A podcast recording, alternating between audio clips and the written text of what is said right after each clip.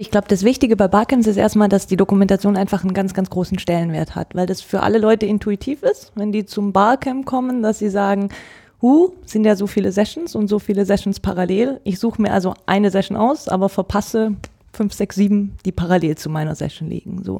Und deshalb ist erstmal bei allen Menschen ein recht großes Interesse da, dass man irgendwie mitkriegt, was in den anderen Sessions läuft. Also ich glaube, erstmal ist es ganz wichtig, dass man sich das selber klar macht und das dann auch so weitergibt an andere Teilgebende beim Barcamp, dass die Dokumentation nicht abgeschlossen ist, wenn ich mitprotokolliert habe während der Session, sondern dass die Dokumentation umso besser wird, wenn Menschen nachher nochmal drauf gucken und dann auch nochmal ergänzen. Ich glaube, für Barcamp-Dokus sind wir viel selbstverständlicher dabei anzuerkennen, dass eine Dokumentation nicht irgendwie auf etwas vollständig Abdecken abzielt. Hallo und willkommen zu dieser Podcast-Reihe How to Barcamp. Wir sind in Folge 5.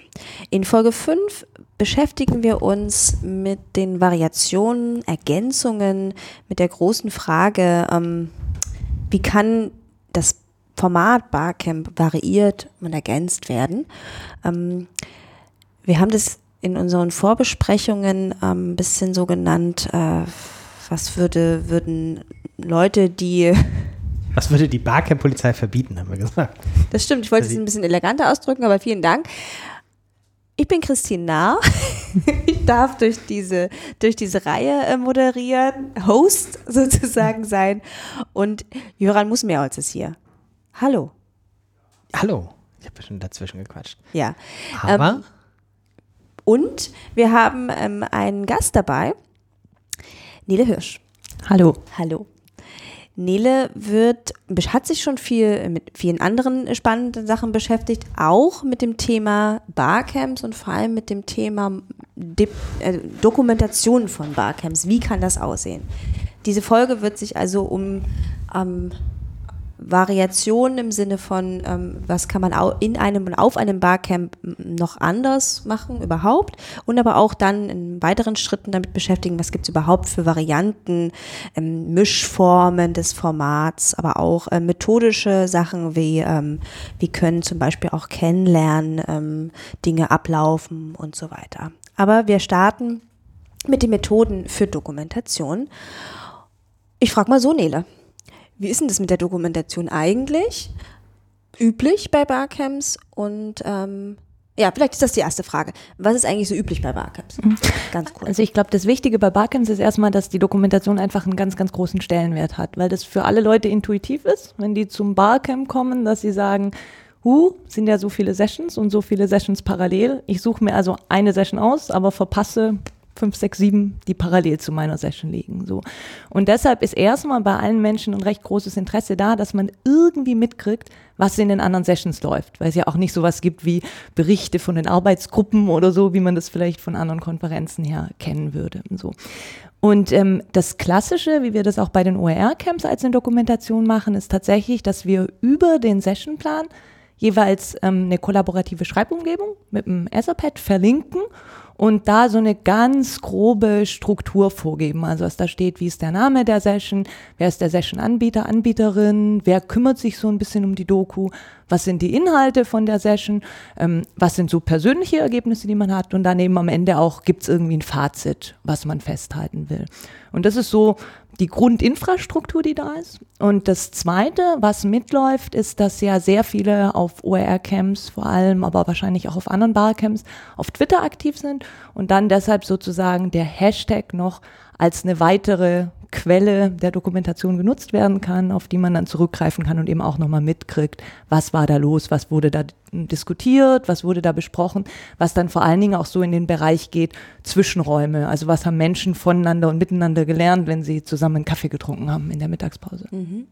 Das sind jetzt so die ganz üblichen, gängigen Formen, die, die sich so herauskristallisiert haben. Du hast dich ja auch so ein bisschen auch ähm, damit beschäftigt, wie kann das so variiert sein? Ähm, magst du da vielleicht ein bisschen ähm, darüber erzählen, was da so passieren kann? Also ich glaube, man kann sehr viel variieren, aber ich würde das jetzt auch mit den Erfahrungen, die wir jetzt heute hier beim OER-Camp sehen, doch ein bisschen einschränken, weil natürlich kann man unglaublich viel machen, dass man sagt, wir machen jetzt auch eine Videoaufzeichnung von jeder Session oder wir sagen, äh, die Session soll mitgesketcht werden, dass wir eine super tolle Sketchnote haben oder ähnliches. Aber so die Erfahrung ist, dass wir, also ich kann es ganz konkret mit heute nehmen und wir hatten ja auch gestern wieder den Vorab-Workshop zu guter Barcamp-Dokumentation, dass es ja total schön ist, dass immer ganz, ganz viele Leute neu ähm, ja. zum OER-Camp ja. mit dazukommen. Ähm, also ich glaube, heute war die Quote weit über die Hälfte sogar, die sagen, sie sind zum ersten Mal beim OER-Camp da. Und ähm, auch gestern bei dem Barcamp-Doku-Workshop, den wir gemacht haben, war das so, dass die, dass die meisten, die da waren, gesagt haben, nee, sie, sie war noch nie beim OER-Camp oder auch noch nie beim anderen Barcamp.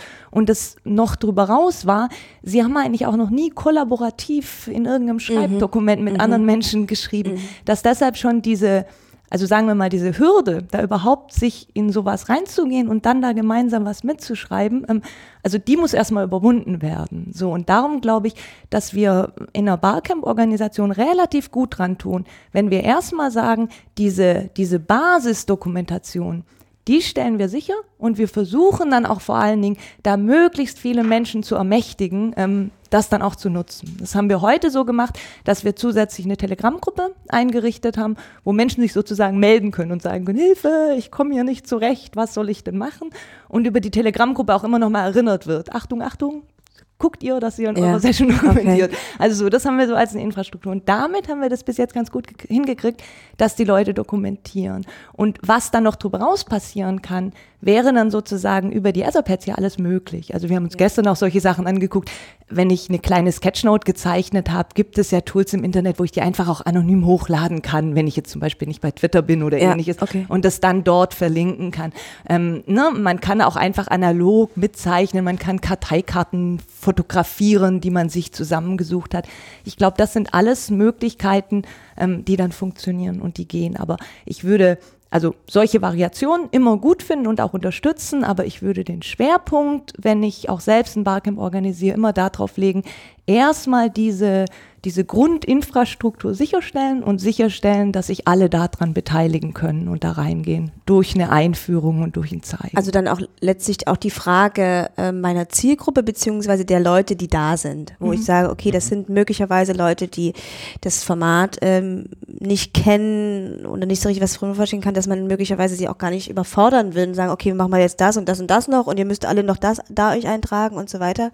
Das ist vielleicht ein sehr wichtiger Punkt, äh, zu entscheiden, okay, auch im, im, im Planungsteam, wie, wie gehe ich mit dem wertvollen Schatz um? Du hast es so schön beschrieben, dass die Leute ja auch gerne im Nachgang daran weitermachen wollen. Du hattest so ausgeholt? Nein.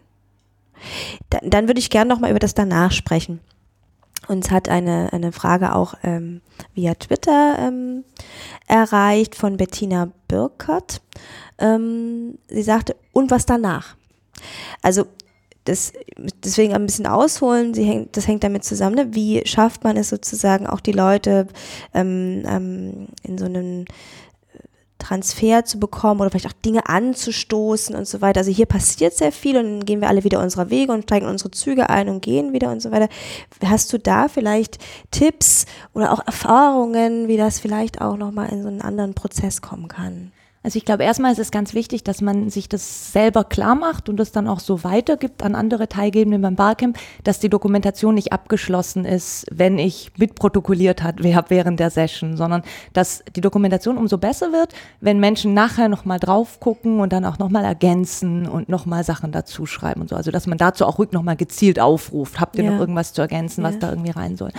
Und dann ist es ja auch so, dass, ähm, dass so ein Etherpad, wenn man sich das jetzt anguckt, das sieht ja nicht besonders schön aus. Also es ist ja nicht wirklich eine ansprechende ähm, Sache, wie ich mich vielleicht nochmal vertieft mit dem Thema auseinandersetze. Und da ist es ein ganz schöner Weg zu sagen, man macht sowas wie eine, wie eine Meta-Dokumentation ähm, von aus den verschiedenen Pads raus, sucht man sich die wesentlichen Punkte und versucht die zusammen zu gruppieren. Wir haben da ein bisschen damit experimentiert bei der Edunautica.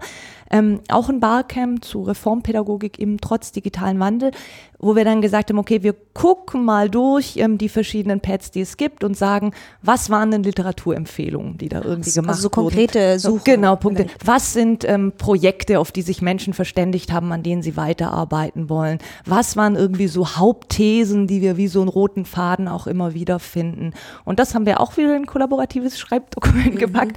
Da konnten dann sozusagen auch Leute noch ergänzen und weiterschreiben. Und das ist dann natürlich auch was, was ich, wollen wir mal sagen, ein bisschen schicker als so ein Etherpad veröffentlichen kann. Also da kann ich dann einfach sagen, okay, wir haben dann äh, quasi einen, einen richtigen Blogbeitrag da draus, wir haben dann auch die einzelnen Bilder direkt dazu eingefügt und haben dann wirklich was, was wir weiter nutzen können und was ich auch ganz gut ähm, runterliest. Und wenn du die Frage stellst, wie kann es dann weitergehen, was passiert denn dann danach, glaube ich halt, dass gerade solche, solche Projekte oder solche Vorhaben, auf die man sich in der Session verständigt, viel weniger versanden oder dann auch stoppen, wenn die halt nochmal so prominent dastehen und dann, ah, stimmt, so war das doch und dann erinnert man sich daran und dann arbeitet man vielleicht auch eher daran weiter. Ja, ja, ja, ja. Also es wäre so das Plädoyer aus der Doku dann so eine Art Metadokumentation zu machen und das Ganze auch nochmal anzureichern.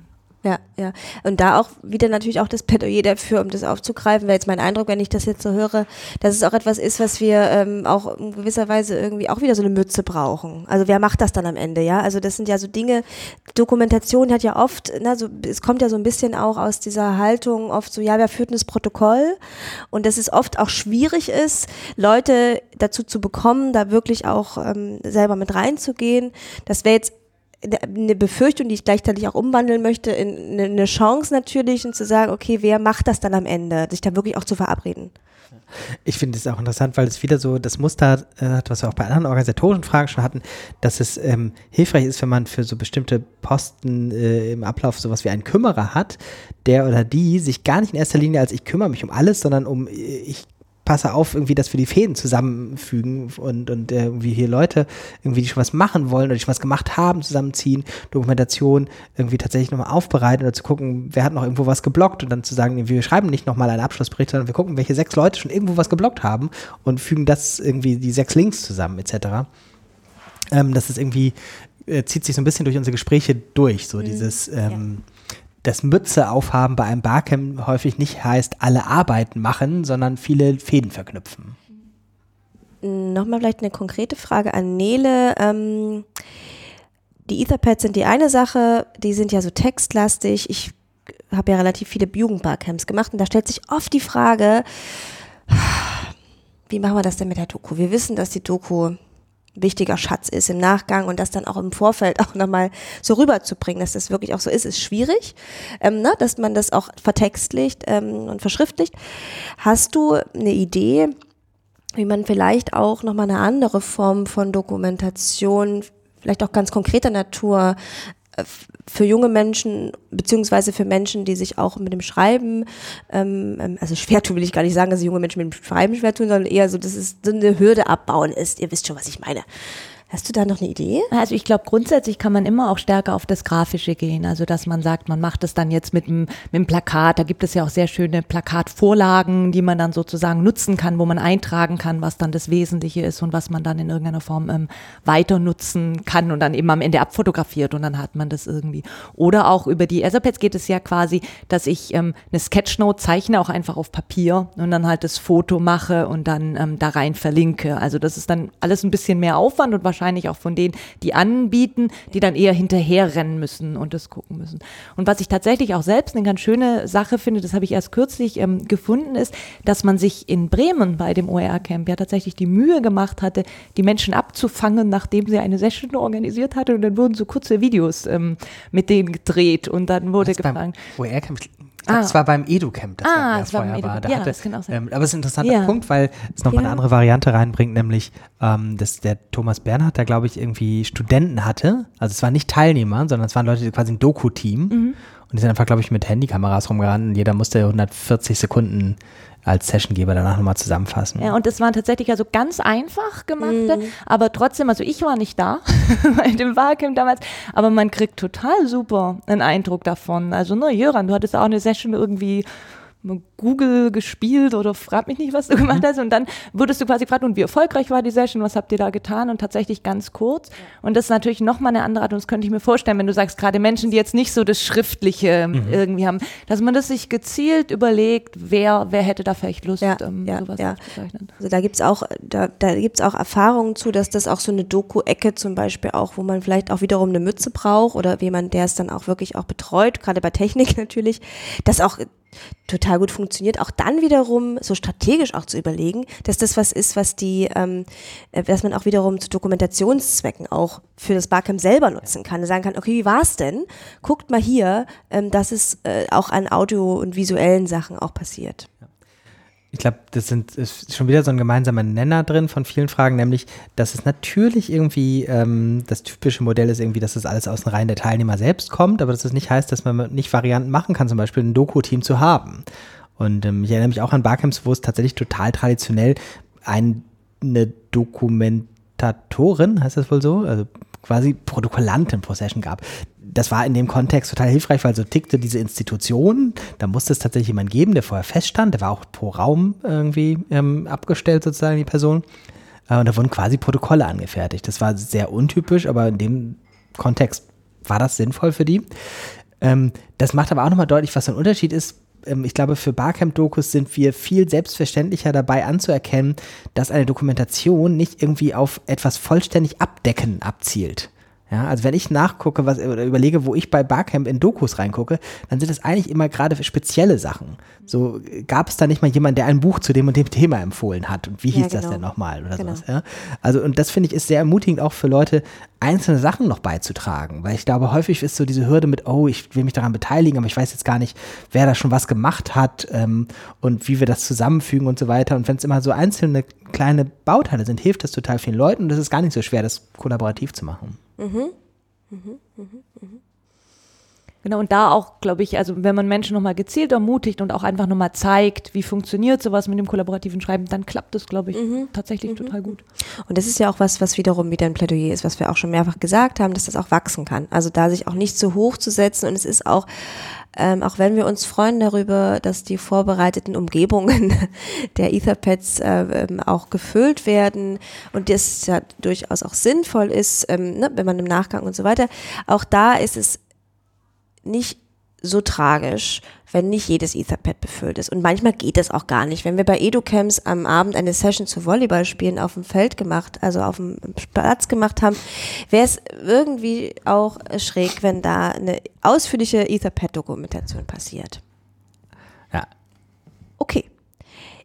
Ich denke, ähm, wir haben den Thema das Thema Dokumentation und vor allem in seiner Varianz äh, nochmal gut abgearbeitet.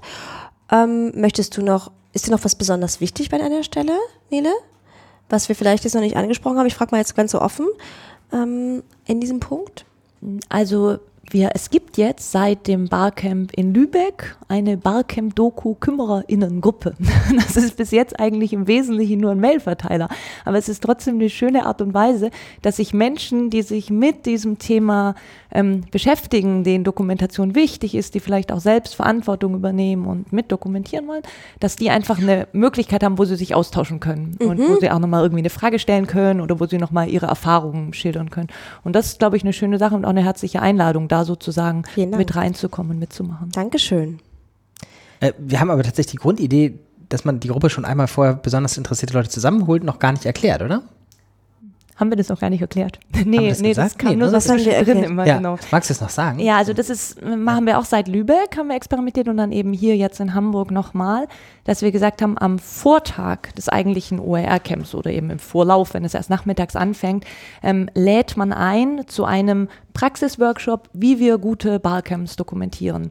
Und das wird tatsächlich gut angenommen. Viele Menschen nehmen das auch ähm, als eine Möglichkeit, überhaupt das Format Barcamp insgesamt mhm. kennenzulernen, dann über mhm. diesen Punkt ähm, der Dokumentation, kriegen darüber auch so ein bisschen Einstieg, wie funktioniert das überhaupt und lernen dann über Dokumentation und während sie über Dokumentation lernen, dokumentieren sie diesen Workshop selbst, also deshalb Praxisworkshop. Und dadurch entsteht dann eben diese Barcamp-Doku-KümmererInnen-Gruppe, ja. wo eben einfach Menschen dann drin sind, die sagen, ah cool, ähm, da fühle ich mich mitverantwortlich dazu. Und das ist die Erfahrung, dass das Menschen total super finden, wenn sie einfach klar wissen, ah, für eine gute Dokumentation ist meine Rolle, dass ich am Anfang in der Session aufpasse, dass irgendjemand sagt, okay, ich kümmere mich um die Dokumentation. Ja. Das ist wirklich eine ganz Okay. einfache Sache, aber wenn man das, wenn man das klar kommuniziert hat und gesagt hat, guck mal, es wäre super, wenn du dich kümmerst, da kannst du viel einen großen Beitrag leisten, einfach nur, wenn du diese Frage am Anfang der Session stellst, dann bringt das allen Menschen ziemlich viel. Vielen Dank. Bitteschön. Danke, Und Nele hat das inzwischen auch bei anderen Barcamps gemacht. Vielleicht Nicht nur, dass bei OER-Camps jetzt zweimal gemacht wurde, sondern es ist ja tatsächlich irgendwie was, was total gut funktioniert bei verschiedenen Barcamps. Ja.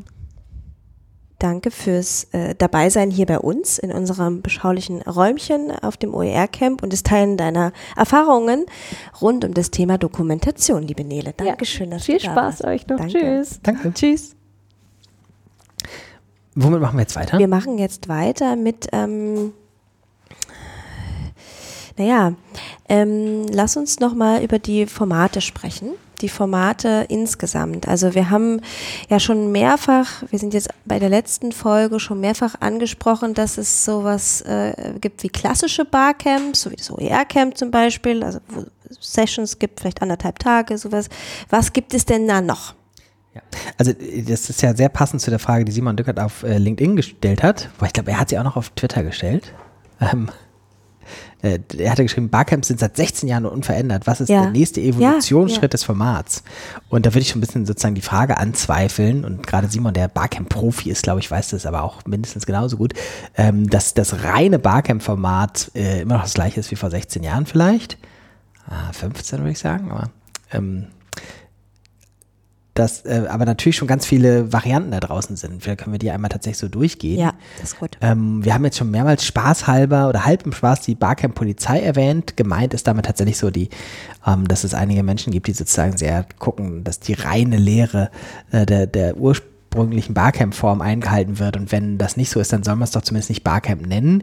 Das ist eine große Glaubensfrage quasi. Ich würde da irgendwie ein bisschen pragmatischer sein und sagen, naja, wenn es Barcamp-Elemente hat, zentrale Barcamp-Elemente, dann irgendwie kann man es ruhig Barcamp nennen.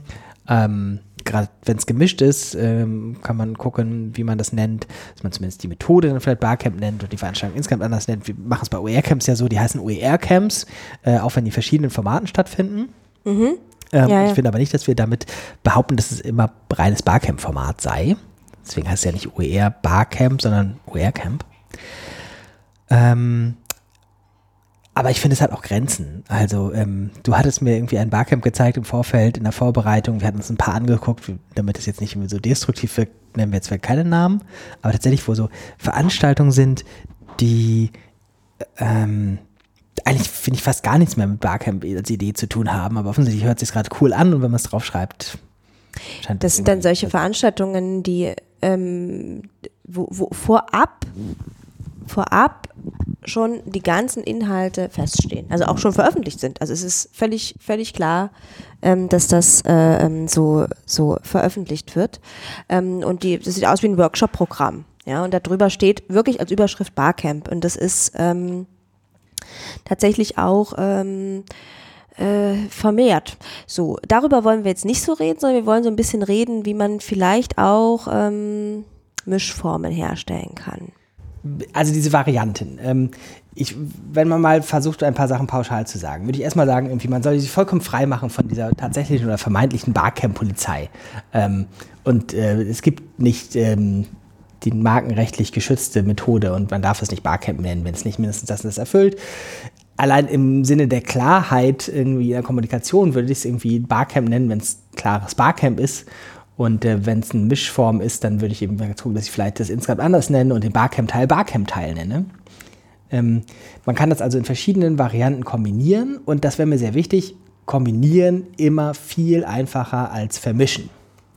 Also zu sagen, hier ist der Barcamp-Teil und äh, morgen ist der Workshop-Teil oder sowas. Oder Vormittag und Nachmittag. In einer der Folgen, genau, in einer der Folgen habe ich ja schon gesagt, irgendwie, aber setzt es nicht parallel nebeneinander, das gibt viel Unmut. Das ist nochmal zu betonen, ähm, weil die Tendenz doch auch oft da ist. Ja. Von Leuten vor allem, die so Vorbehalte haben oder wenig Erfahrung bisher in diesem, in diesem Format haben, die dann sagen, naja, da haben wir schon mal was. Ja.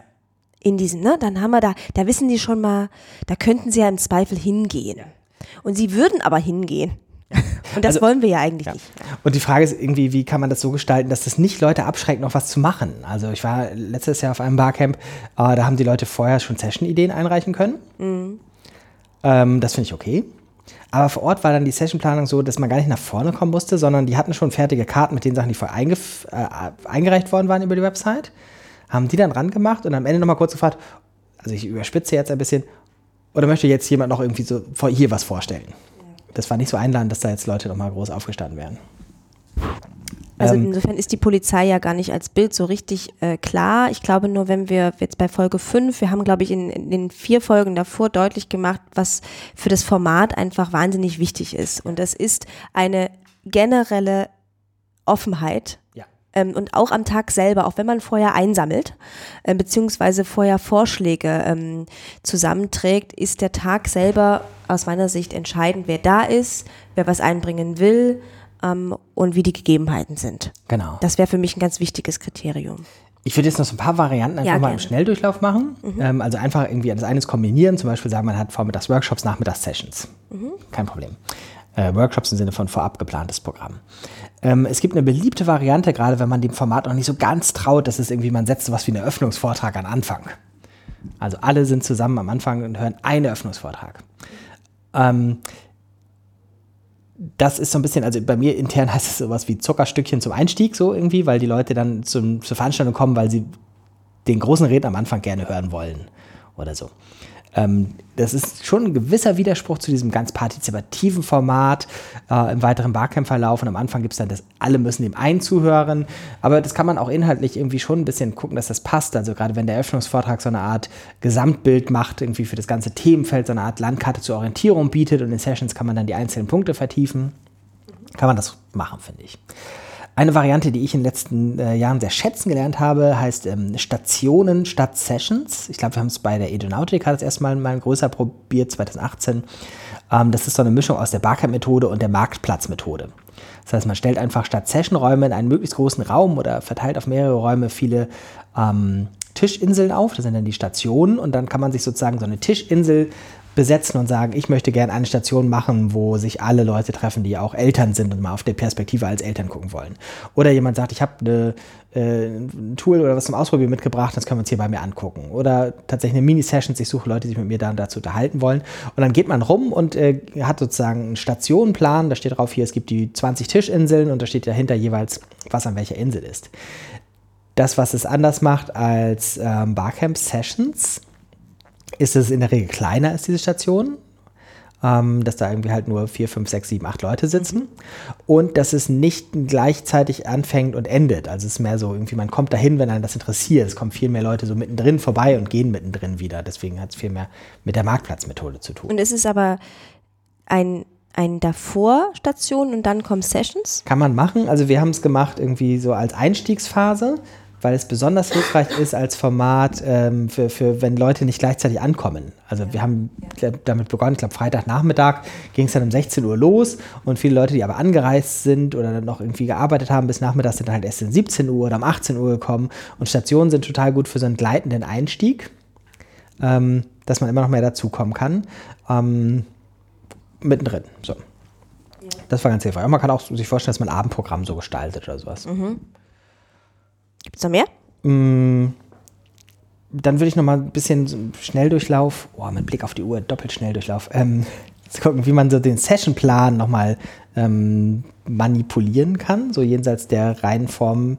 Also das eine ist, dass man sowas wie thematische Tracks macht, also bestimmte Unterbereiche des Themas finden zu entweder bestimmten Zeiten statt, also keine Ahnung, wenn man sagt, Einführungssessions, die eher einen einführenden Charakter haben, sollten eher vormittags sein und nicht nachmittags.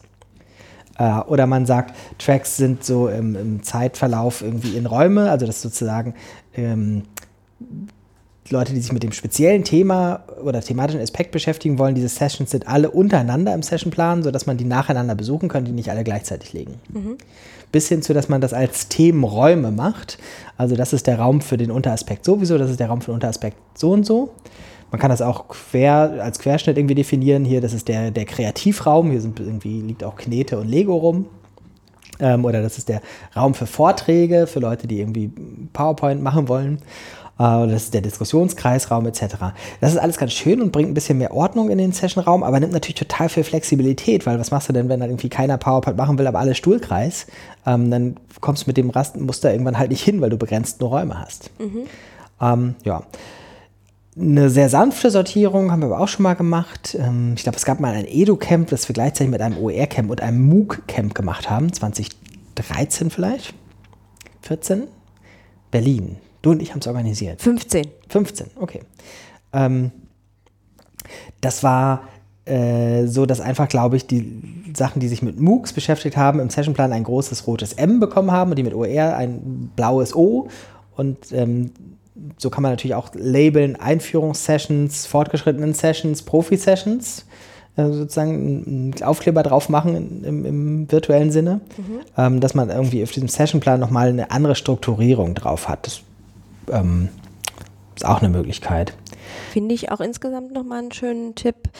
Den haben wir, glaube ich, bei EduCamps auch mit dem Anfänger und Fortgeschrittenen, dass man da auch den Mut haben kann, als Session anbietenden ja. Menschen, weil man ja immer auch seine eigenen Interessen daran ähm, auch verfolgt, damit verfolgt, dass man sagt, ich möchte wirklich jetzt nicht erklären, was Medienkompetenz ist, oder ich setze gewisserweise voraus, dass die grundsätzliche Verständnis von Medienkompetenz da ist und so weiter. Also dass man eher auf einem anderen, ähm, an einem anderen Niveau in Anführungsstrichen natürlich ähm, ähm, da diskutiert und das tut beiden Seiten gut, also sowohl den einen als auch den anderen, genau. die eben kommen ja. dann auch und sich dafür und interessieren. Viele beim Barcamp haben halt so den Anspruch, ja, aber ich möchte doch niemanden ausschließen und so, dann würde ich halt sagen, dann mach halt zwei Sessions, macht eine Einführungssession zu dem Thema für Leute, die wirklich kein Vorwissen haben und eine für fortgeschrittene Fragen. Man kann auch die, das Timing ändern, also einfach gucken, wie lang sind die Sessions, da hat man sehr viel Spielraum. Der Standard ist 45 Minuten, man kommt auch ganz häufig auf diese 45 Minuten zurück, wenn man andere Sachen ausprobiert hat, aber je nachdem, was man machen will, kann es auch sein, sinnvoll sein, weiß ich nicht, nur 20 Minuten zu haben. Wir haben auch experimentiert mit längeren Sessions oder mit verschiedenen langen Sessions. Dann könnte man sich sozusagen selbst zuordnen, ist das eher eine 30 Minuten, eine 60 Minuten oder eine 90 Minuten Session. Ja. Ähm, und dann im Sessionplan unterschiedlich lange Slots vorzubereiten. Aber auch da verliert man natürlich Flexibilität, weil man vorher nicht weiß, wie viele Leute wollen dann eher eine 60-Minuten-Session, wie viele Leute ich, ich, nicht. Ich habe da schon relativ oft drüber nachgedacht ähm, und bin immer wieder zu den 45 Minuten im klassischen Sinne zurückzukommen, lieber von Teil 1 und Teil 2 zu sprechen, der mhm. eigentlichen Session und mhm. die dann möglicherweise auch hintereinander zu legen, weil man ja auch den Leuten ähm, die Möglichkeit nimmt, zu anderen Dingen zu gehen und sich selber, also man muss sich ja dann bei einer 120-Minuten-Session oder was auch immer das ist, für eine Sache entscheiden. Also man kann natürlich ja. zwischendurch gehen, aber der Parallelverlauf dieser Dynamik der Veranstaltung ist eben in einem anderen Tempo ja. als diese eine Session oder dieser eine Slot. Ähm, ja, also deswegen ähm, äh, gut überlegen und vielleicht auch einfach mal probieren. Also das ist jetzt gar nicht ähm, ausschließen, sondern eher zu sagen, da ist äh, Bewegung drin. Ja. Was kann man sonst machen? Man kann ganz viel rundherum organisieren. Wir haben ähm, ja mehrmals schon von dem OER-Camp in Lübeck gehört. Das war Januar 2019 glaube ich. Februar, ist schon ein bisschen her. Ja, also, okay. ähm, und da haben wir das erste Mal so ein dezidiertes ähm, Mentorenprogramm gemacht. Lotsenprogramm hieß das für viele Newbies und dann konnte man einfach bei der Anmeldung anmelden. Ähm, ich bin schon irgendwie fortgeschrittener Barcamper und würde gerne jemand anders davon auch erzählen und das dem zeigen oder der zeigen. Oder ich bin totaler Newbie, ich würde mich freuen, wenn jemand irgendwie mir das mal zeigt. Und äh, die haben wir dann einfach gematcht ist ein bisschen spannend, wie das Verhältnis ist. Ich glaube, nachher war es so, dass sozusagen ein Lotse 2,3 Newbies im Durchschnitt hatte. Das war aber ganz nett, weil die haben dann am Anfang sich schon mal verabredet vorab. Also wir haben die einfach per E-Mail vorher zusammengeführt, dann konnten die auch schon untereinander schreiben. Ähm, und haben sich dann da getroffen.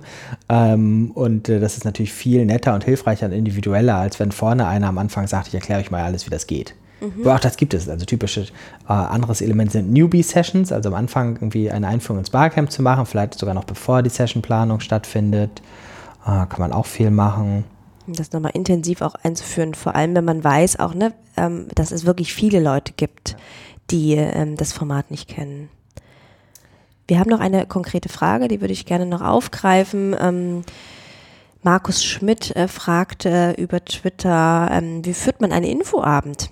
Für Eltern als Barcamp durch. Ah, okay. Dann würde ich erstmal verbal äh, verlinken auf die, welcher Folge haben wir gesagt, was welche Themen und welche Ziele sich gut für Barcamps eignen? Zwei oder zwei? Da haben wir gesagt, was sich gut für ein Barcamp eignet. Ähm, deswegen nur jetzt hier kurz irgendwie der Infoabend für Eltern. Wenn es darum geht, irgendwie ähm, zentrale Erkenntnisse an alle Eltern zu verteilen, ist ein Barcamp wahrscheinlich nicht hilfreich, sondern ein frontaler Vortrag ist hilfreicher. Ähm, wenn es darum geht, dass da schon verschiedene Leute irgendwie viel Vorwissen haben, aber man nicht genau weiß, wer eigentlich genau was weiß, kann man das auch schnell als Barcamp machen und sagen, auch bei Infoabend, kann auch nur bei 25 Leuten verschiedenen Ecken des Raumes, wer kann dazu was sagen? Ähm, Gibt es manchmal, glaube ich, sowas wie in, wie in medienpädagogischen Fragen oder sowas. Mhm. Ähm, Gibt es übrigens auch Veranstaltungen, äh, Beispiele, wie, wie ähm, quasi LehrerInnen Unterricht als Barcamps gestaltet haben ähm, in denen die Schülerinnen dann irgendwie Themen vorbereitet haben, etc. Ich weiß nicht, was das mit dem Eltern noch so für spezifische Hintergründe haben könnte bei der Frage. Ne, ich, das, das, das ist ja jetzt auch eine Mutmaßung, weil ich das, den Kontext ja auch nicht kenne. Ich denke, ähm, das nochmal auf auch Folge, Folge 2 bezogen, ist tatsächlich immer sich zu vergegenwärtigen, es ist ein Austauschformat. Ja. Es ist ein Format, wo wir Menschen zusammenbringen, die sich, ne? Und das ist natürlich bei Eltern enorm wichtig. Also dass sie sich auch mal über zum Beispiel ihre, ihre Erziehungsfragen mal austauschen. Das tun sie meines Wissens auch oder meines Erachtens auch viel zu wenig. Genau, aber das muss man eben halt immer auch das Ziel im Blick haben. Das wäre vielleicht auch nochmal wichtig, sich zu vergessen. Genau, also Austausch wäre so ein Thema. Ähm, und wo es halt wirklich verteilt ist irgendwie. Also insofern ja. kommt es sehr auf das Thema und auf die Zielsetzung ja. an. Also wenn es zum Beispiel sowas geht wie ähm, Praktikumsplätze, kann es zum Beispiel ganz hilfreich sein, wenn da die Leute zusammenkommen und sagen, hier, sie stellen vor, was sie mal als Praktikum gemacht haben, ähm, wie man eine gute Praktikumsbewerbung schreibt, wer wen unterstützen könnte, etc. Da kann ich mir sowas vielleicht vorstellen. Aber die meisten Elternveranstaltungen sind ja eher so, alle Eltern sollen bitte das und das wissen und danach ruhig sein. Ja, ja, das stimmt. Ähm, wir haben noch ähm, verschiedene Dinge, die wir methodisch auch noch auf dem Zettel haben. Zum einen ähm, in der Kennenlernphase. Das spricht dafür, dass wir am Anfang des Tages ja alle in einem großen Raum zusammenkommen und uns möglicherweise nicht alle kennen. Ähm, was gibt es da für ähm, Methoden? Um diese, wir ähm. stellen uns das, wir haben jetzt immer so ein bisschen von diesem mittelgroßen für uns ja. auch Rosen-Barcamp gesprochen. Was kann da passieren? Man kann total viel natürlich irgendwie an den verschiedensten Kennenlernen, Spielen und Methoden, die es gibt, irgendwie auch für ein Barcamp anwenden. Das Typische ist wirklich irgendwie, jeder kriegt ganz kurz ein Mikro und einen Sprechstab und sagt drei Schlagwörter zur Person und seinen Namen. Ähm, das geht auch bei 150 Leuten, wenn man so wirklich das schnell macht, dass das in 20 Minuten durch ist. Ist total toll, weil man so eine Idee kriegt, wie alles im Raum ist. Kriegt so ein Gefühl dafür, man kriegt auch einzelne Sachen, dass man sieht, ach, da hinten ist noch jemand, der sich mit ähm, spanischen Anpassungen von Lernmanagementsystemen im Bereich künstlerische Bildung für Senioren beschäftigt. Oder so. Ähm, ich glaube, wir haben jetzt gerade bei den OER-Camps in den letzten Jahren immer ein bisschen experimentiert, um ein paar Varianten zu haben. Ähm, was wir jetzt heute hier gemacht haben, war ein Namensschild-Buzz. Eigentlich ist das vor allem ein Trick, damit die Leute sich nochmal dezidiert ihrem Namensschild widmen und da irgendwie Sachen zu ihrer Person raufschreiben. Und wir haben es so gemacht, dass wir ähm, auf die eine Seite des Namensschilds an den rechten Rand ein Adjektiv geschrieben haben und auf der anderen Seite an den linken Rand ein Substantiv. Und das heißt, man kann die eine Seite mit einem Namensschild von jemand anders zusammenhalten und kriegt dann so eine Wortkombination raus. Hast du ein Namensschild da oder ist das ja, gerade weg? Also das funktioniert ganz oft auch nicht, ja. aber es dient halt dazu, die Leute in Gespräch zu bringen. Also ich hätte äh, hippe Instagramerin. Oh, hippe Instagramerin Herrlich, ist schon total gut. Und was hast du als äh, Adjektiv? Unterschätzte? Unterschätzte Handschrift. Oh, sehr gut. ähm, also ist einfach so ein, so ein Eisbrecher, um miteinander zu sprechen das, um das vielleicht nochmal ganz kurz auf so eine andere Ebene zu holen, auch, also diese Formate äh, bzw. Methoden sind klassische Kennenlernmethoden und da auch von vornherein die Empfehlung zu geben und von vornherein das Format auch so aufzubrechen, dass es jetzt hier an, an diesem Tag, bei diesem Barcamp darum geht, mitzumachen. Mhm. Also das ist so der, das Ziel, auch immer wieder da im Blick zu haben, ähm, dass sie sich jetzt eben mal nicht reinsetzen und ähm, Professorin XY erzählt uns was, sondern hier geht es von vornherein darum, dass wir alle uns einbringen können. Ja. Und das wird eben halt durch solche Methoden auch nochmal deutlich. Genau. Ähm, und viel einfach Austausch anzubahnen. Wir hatten mal so Gesprächsanbahnerkarten, da hat jeder irgendwie so eine Visitenkarte gekriegt und einfach um so die, die seltsame Situation mit, ich spreche jemanden an, mit dem ich noch nicht gesprochen habe, so Smalltalk-mäßig schnell zu überwinden und schnell ins Gespräch zu bringen, muss man dann oder konnte man einfach jemand anders seine Smalltalk oder seine, seine Gesprächsanbahnerkarte geben und da stand dann irgendwie eine Frage zum Thema drauf. Also, keine Ahnung, wir hatten mal sowas, da ging es um diese ganzen Lizenzen bei Open Educational Resources. Da stand irgendwie drauf, wie hältst du es mit der NC-Lizenz oder sowas.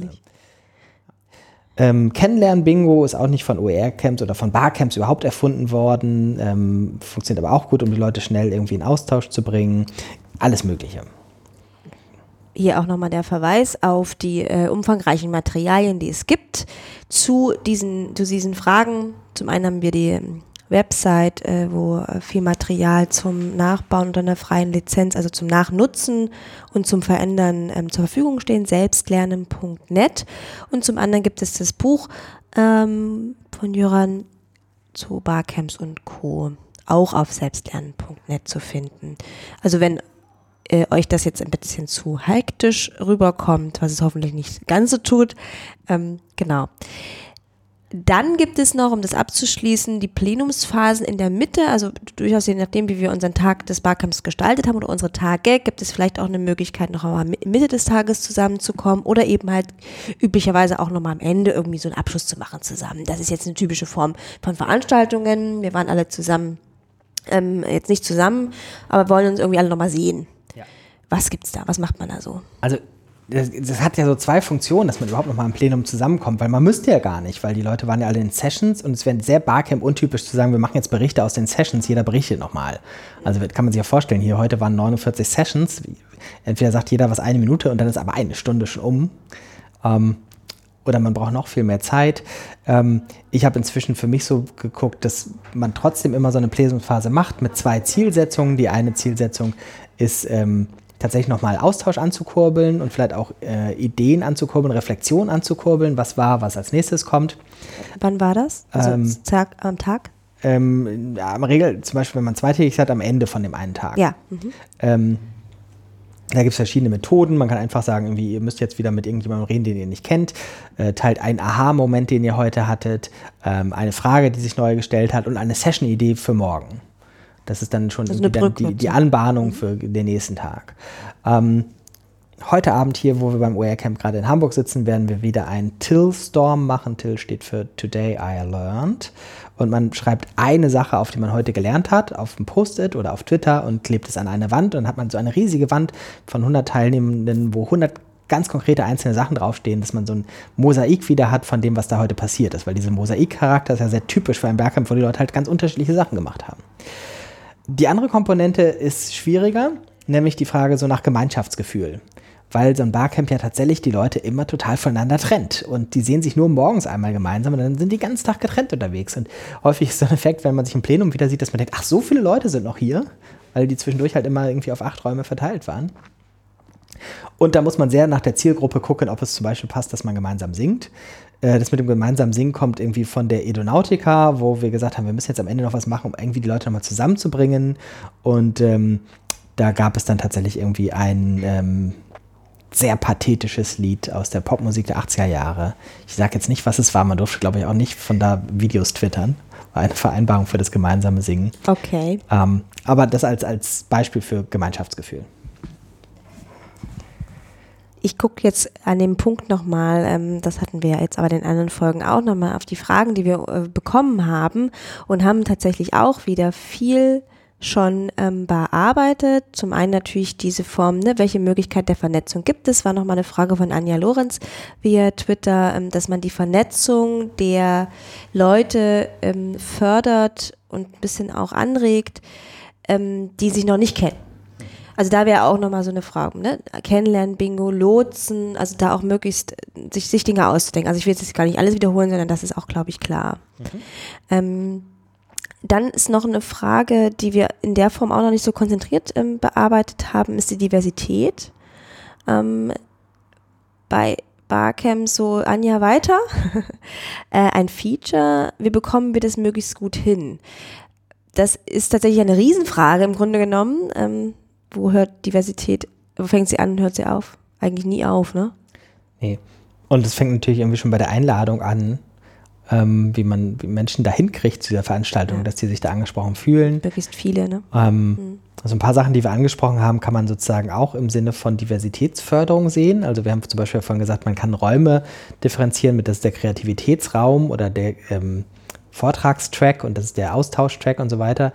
Wenn man gezielt bestimmte Gruppen, Themen, Herangehensweise fördern will, dann kann man natürlich einfach so einen Track so nennen und zu sagen, guck mal, das ist dezidiert hier gewünscht als Thema, das wollen wir mehr haben. Ja. Ähm, und im Sinne von, da gibt es sozusagen eine besondere Einladung für, ähm, für, für die Richtung.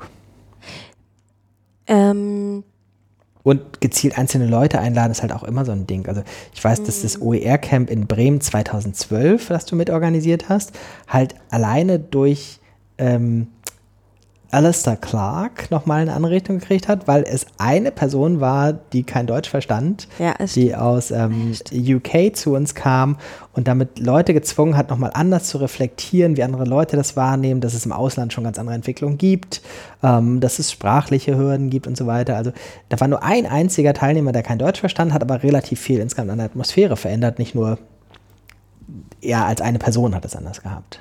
Und es sind ja dann auch gar nicht so Barcamp-spezifische Formen. Also klar, die Atmosphäre spielt da noch eine gewisse Rolle. Gleichzeitig auch natürlich die Frage, braucht man vielleicht auch äh, ab einem gewissen Punkt eine Übersetzung zum Beispiel, also wo man sagt, das ist jetzt keine Sprache, die jeder jetzt automatisch versteht, beziehungsweise wo man sich gut verständigen kann und so weiter. Also das sind so Sachen, um jetzt nur ein Beispiel von Diversität anzusprechen. Also Anja hat ja hier die, das große Thema auf das Tableau gebracht. Ähm, genau. Dann nochmal eine eine weitere Frage, die wir auch schon ähm, ähm, haben, ähm, äh, auch schon ein bisschen drin haben, aber nochmal konzentriert, wenn das Thema und seine Menschen mehr Zeit miteinander, wenn, wenn, also wenn die mehr Zeit miteinander haben wollen als diese 45 Minuten, ähm, wie sehen, so verstehe ich das jetzt, Improvisationsmöglichkeiten im Rahmen des laufenden Barcamps aus? Ja, stimmt. Also Björn, Ja, ja. Frage von Björn Vollers auf Twitter. Vollers auf Twitter. Twitter ist quasi, ne, also wir, wir Das haben Barcamp das, läuft Das schon. läuft schon und dann haben wir, hm, Ja, also das Tolle ist immer, wenn man mehrere Tage hat und es erst Tag 1 ist, dann kann man sich immer noch für Tag 2 verabreden für Follow-up-Sessions. Ähm, das ist an Tag 2, wenn es keinen Tag 3 gibt, schon schwieriger. Ähm, man kann ähm, natürlich noch sowas machen, wie irgendwie sozusagen am Ende von der Session sagen, Leute, die es noch weiter interessiert, wir treffen uns irgendwie in der Kaffeepause oder im nächsten Session-Block irgendwie in, in, in der Ecke mit Kaffee oder sowas. Ich bin immer vorsichtig dabei, sozusagen den Sessionplan nochmal zu ändern, weil da müsste man schon Möglichkeit haben, dass die Leute das wirklich mitkriegen. Also wenn man jetzt sagt, man setzt noch eine Session nachträglich ins Programm. Wenn man weiß, dass sowas vielleicht passieren könnte, kann man das irgendwie sozusagen nochmal als Zwischenpunkt einziehen. Man macht sozusagen ein paar Wildcard-Slots ins Programm und sagt irgendwie, wenn bis 14 Uhr noch neue Sachen entstehen, können wir die hier in die freigehaltenen Plätze setzen. Und an einer zentralen Stelle hängt das dann aus. Bei den OER-Camp-Werkstätten haben wir das ein bisschen so gemacht mit zusätzlichen Sessions, dass man sozusagen nochmal Ja, eine Session ja. nachträglich mit ins Programm nehmen kann. und ähm, man könnte auch zwei, jetzt auch zwei Planungen machen an einem Tag. Ja, kann man auch machen. Genau. Man Also, also erstmal irgendwie, zu gucken, erstmal den Vormittag. Vormittag. Mittags äh, trifft man sich nochmal und plant den Nachmittag. Ja. Da könnte man auch machen, um vielleicht auch da flexibler reagieren zu können, weil in der Regel ist es so, und es ist eigentlich auch eine, eine, eine wichtige Verabredung ganz am Anfang des Barcamps, je nachdem, dass man das eigentlich nicht mehr ändert, weil man eben halt die Leute so schwer nochmal eingefangen bekommt, in Anführungsstrichen, dass es eigentlich etwas ist, äh, ähm, was im Laufenden irgendwie relativ unflexibel dann wiederum ist. Also der Plan an sich, weil wir uns ja eben halt, wir sprachen schon darüber, unseren eigenen Faden festgelegt haben und wenn das dann auseinanderfasert, ist es schwierig. Es gibt Aber- natürlich sowas wie Twitter, wo man sich verabreden kann, aber auch bei Barcamps, wo viele Leute auf Twitter sind in Deutschland, sind das noch längst nicht, auch nur die Hälfte. Genau. Wir haben ein paar Veranstaltungen gemacht, wo es zusätzlich sowas wie interne Gruppen gab, also eine Telegram-Gruppe für alle Teilnehmenden. Ja, stimmt. Aber da gehen nicht alle Teilnehmenden rein. Ich glaube, Aber ein bisschen funktioniert das auch, um sich nochmal zusätzlich zu verabreden mit Ergänzungen. und es ist ja auch so, das ist das, was du draus machst. Ähm, das wird nur so gut, wie du selber auch aktiv bist. Und ich glaube, das ist auch, was so ein Lernen ist, zu sagen, naja, äh, auch wenn ich jetzt hier meinen Stundenplan habe und eigentlich vorhatte, ich möchte gerne noch in die dritte Sessionrunde gehen, aber das ist jetzt, das Gespräch ist aber gerade so spannend, dann habe ich die, in meiner Verantwortung liegt es dann zu sagen, okay, dann gehen wir jetzt eben Kaffee trinken. In dem Sinne, das ist ein gutes Stichwort für uns. Kaffee trinken, ja. Kaffee trinken ist ein gutes Stichwort. Ja, wir haben Ähm, fünf- wir reden über fünf Barcamp. Folgen geschafft. Wir haben fünf Folgen geschafft äh, in dieser Podcast-Reihe How to Barcamp. Ähm, ich fand es wunderbar. So intensiv, äh, an, für uns einen Tag, für euch da draußen vielleicht nicht alle an einem Stück, nehme ich mal an, zu, zu reden darüber, über, über ein Herzensformat äh, von uns beiden zu reden. Vielen Dank, Jura. Vielen Dank, Christine, dass du irgendwie sehr gut durchgeführt hast, weil es ja irgendwie mit mir immer nicht so ganz einfach war. Ähm, mich zu bremsen oder zu lenken oder sonst was. Ähm, vielleicht kriegen wir irgendwann mal eine zweite Staffel hin. Mal sehen. Das wäre schön. Danke. Tschüss. Tschüss.